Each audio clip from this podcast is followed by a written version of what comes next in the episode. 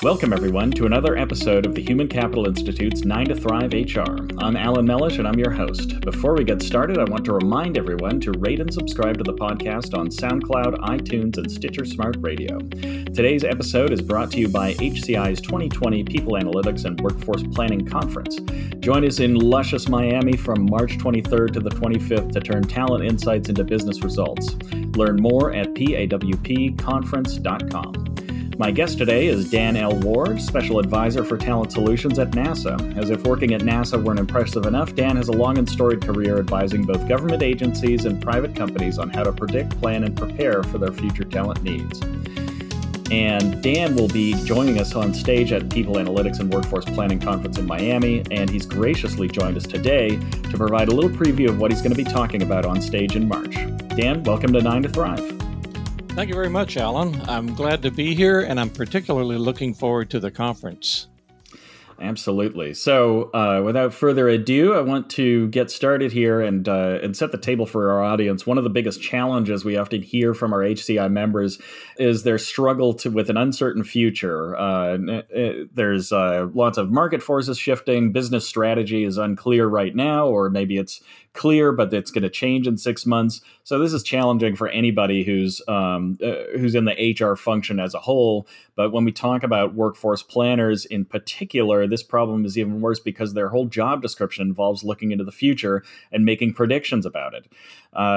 So I put it to you, Dan, is there any way we can counteract this drift towards chaos and confusion in the workforce planning space?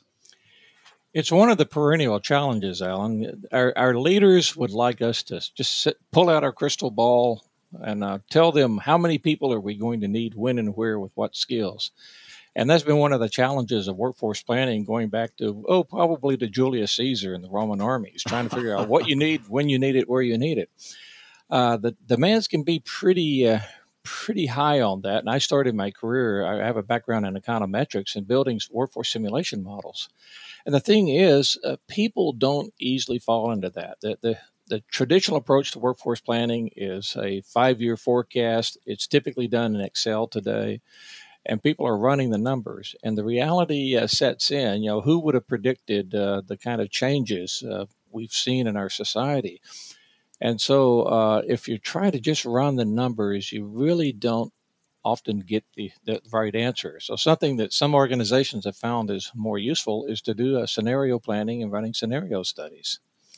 Yeah, so that's a really great, I think, overview of the challenge, and also helpful, I think, to everybody who's really feeling the pain right now. To I guess they can take some comfort in knowing that they're not alone. They're in good company with Julius Caesar's supply chain executives or whomever and his recruiting people. It's you know, whether you're invading Gaul and then crossing the Rubicon, or just trying to figure out a way to get into the Asian markets, you've still got to think about these things. So scenario planning and running through scenarios. You know, a lot of our audience might be familiar with the concept, but for those who aren't, what's really involved in scenario planning as far as workforce planning goes? Well, the way we practice it today, it really started with what Royal Dutch Shell was doing. They started about 40 years ago, but Peter Schwartz is kind of the father of the modern approach to it, and he talks about recognizing what kind of focus issues you have and what are some of the key internal forces related to that, and then developing several different scenarios of what the future might look like. And the goal is not to predict the future as much as it is to get better informed about what the compelling challenges are going to be, then looking for common elements across those challenges, and then using that to leverage what the future might look like. So if you think of a kind of a vector, we're moving in this general direction, and in planning, you often do a tranche that says, you know, high case, low case, and something in between. It's saying, if we look at the future and anticipate a variety of alternatives, what are the common elements of those alternatives? And then let's try to staff for something that will make us more agile and more flexible for dealing with those. Yeah, I think that's helpful, and I think it's really important for people to take note that the idea is not to get it perfectly, because just look at sports betting or something like that. People lose a lot of money because they can't, even though they may study a lot of this, they can't predict into the outcomes of individual games, but they can.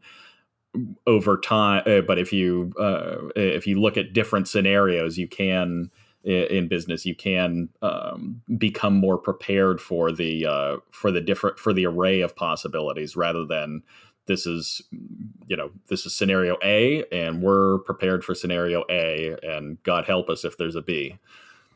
I think that's an important factor there. That if we just prepare for what we would like the future to be, and that often happens in business. So we typically see this in the hockey stick projection. Okay, we've been going okay here, and now things are really going to take off. And they plan for that future, and then 9/11 happens, or the candidate you didn't think was going to win wins an election, and all of a sudden policies change. Or somebody new enters your field, we can get a little better prepared by looking at a range of alternatives.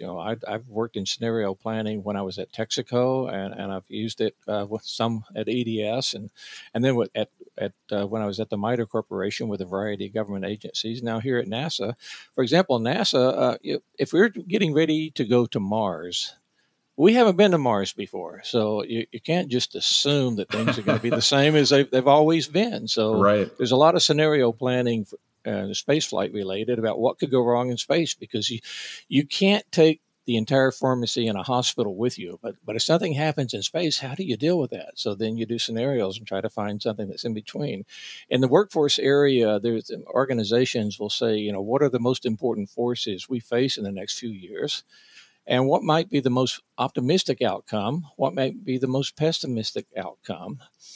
And what kind of decisions do we have to pull together to get prepared for that range of possibilities? And you can't anticipate them all. So let's find a spot in between that will give us the most opportunity for agility. Does that make sense? Yeah, absolutely. And in the interest of testing your own agility, I want to throw something at you. We had a session a few years ago at one of our conferences where one of the presenters was talking just in the course of his larger presentation about scenario planning and using that as a way to engage stakeholders in the business, or in your case, engage the stakeholders in the operations area of NASA, the people who are actually doing the work that will take us to Mars.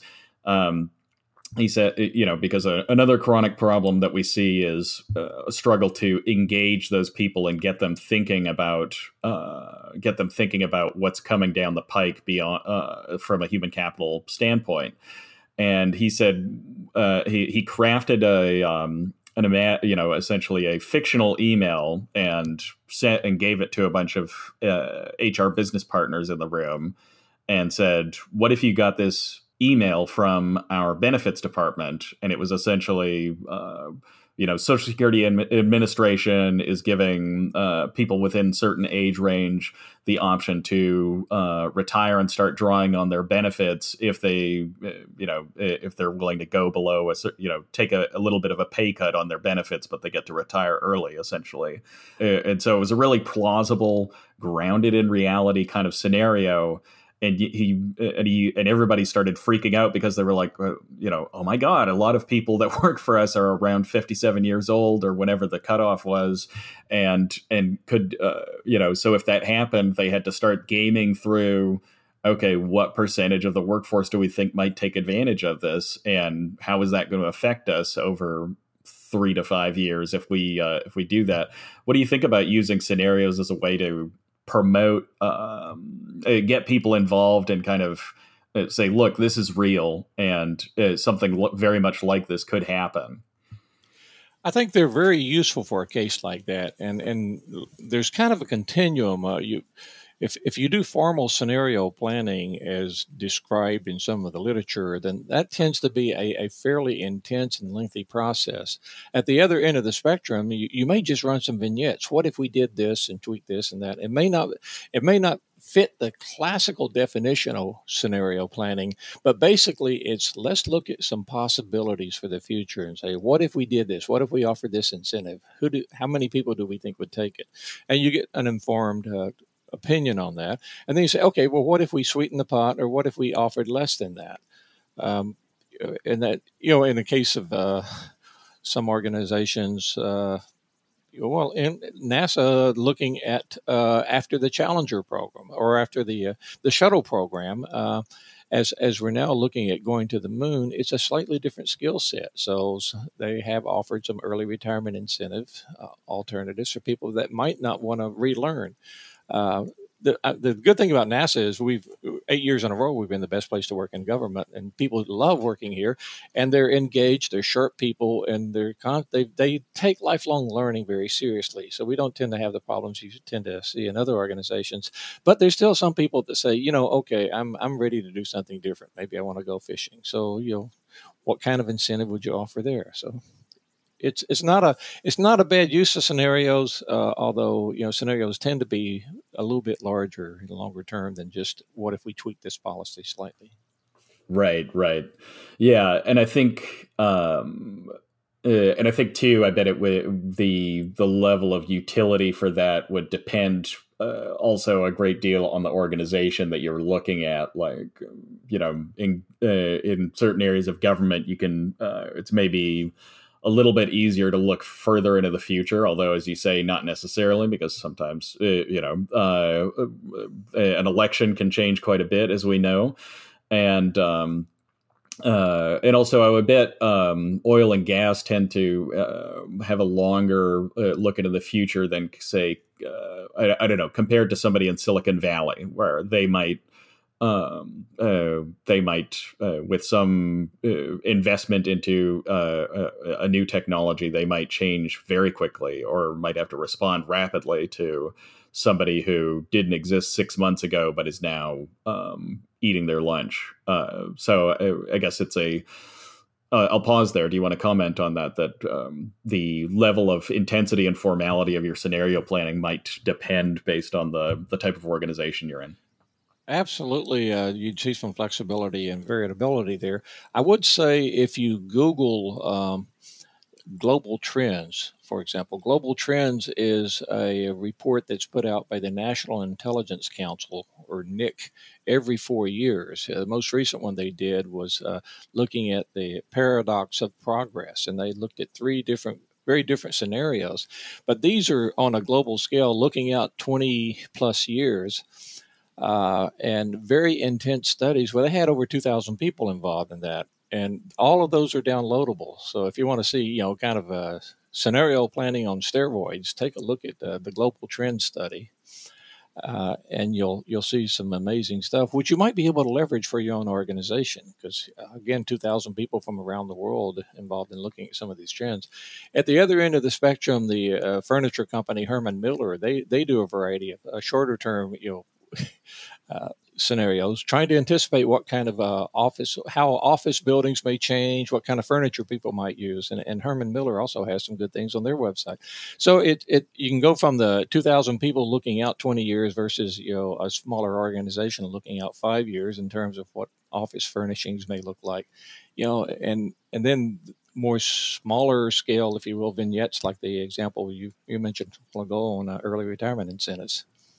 Yeah. So, there's a wide variety there, but the thing is, it gets us out of that box of trying to project the future out using Excel spreadsheets. It gets people to use more the creative side of their brain and anticipate what if. And the goal is not to be 100% accurate. It's to better understand what the range of possibilities might be. So perhaps we can chart a path that's somewhere in between that makes us a lot more agile. Yeah, that's really helpful, and again, I want to thank you so much for your time. That is all the time we have for today. So, Dan, real quick, what's the best way for people to stay up to date on what you're working on? Well, I do have a Twitter account, but I think probably the best thing to do is to attend that wonderful conference on March 23rd through 25th in Miami. That's right. That's right. That is the best day. This was not pre-planned. Dan has just got a fine commercial mind there, in addition to many other things. So once again, this episode was brought to you by HCI's 2020 People Analytics and Workforce Planning Conference. Make sure to sign up at pawpconference.com, where we have live and virtual passes available. And for all ideas related to people analytics, workforce planning, and HR, check us out at the Human Capital Institute. You can find us online at hci.org. And don't forget to like this podcast, rate it, and subscribe to it, wherever you get them.